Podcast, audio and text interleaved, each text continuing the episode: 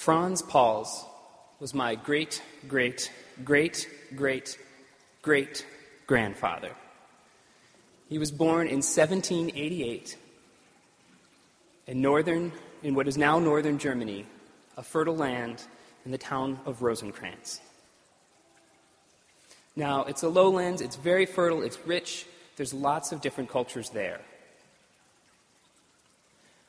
Franz and his family were Mennonites, and they didn't tend to get along with the other families there.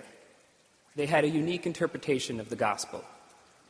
They believed in community, they believed in non resistance, they believed in adult baptism, and they didn't necessarily get along with their neighbors because of it. Now, the year before Franz was born, Catherine the Great, the Empress of the Empire of Russia, invited the Mennonites and other farming families to come to her newly acquired lands, the crown lands in a new place called the Ukraine. She invited them to come and farm. She gave them an exemption from military service. She allowed them to have their own schools and teach their families what they wanted to teach and use their own language. Now, as a boy, Franz left with his family and hundreds of other families. They moved to the Ukraine, an area not quite as fertile as the area that they came from, but soon they learned the land. They grew wheat and watermelons. They still valued their community. They had a communal flock of about a thousand merino sheep. They had a communal granary so that everyone could eat. They had a communal distillery so that everyone could drink.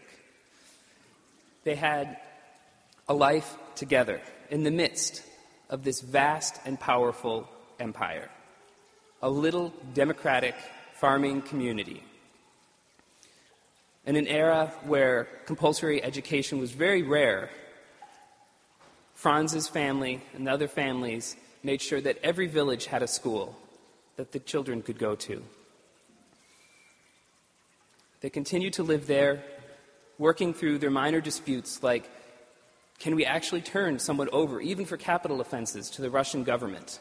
What does truly living a non resistance lifestyle mean? How do we truly interpret the gospel in our lives? And they lived that way for about a hundred years, until the time of Franz's grandchildren, when the Empire of Russia decided to revoke their ability to be exempt from military service. So the Mennonite elders went to St. Petersburg to talk with the empire, to talk with the general, to try to work out some kind of a deal. The general was even willing to go as far as non combatant service. They could work in hospitals, say, military hospitals during times of war.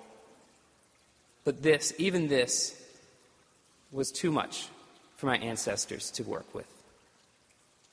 The general, exasperated after all of this, said, If everyone were to be as you, we would not be able to defend our country. We could have no borders.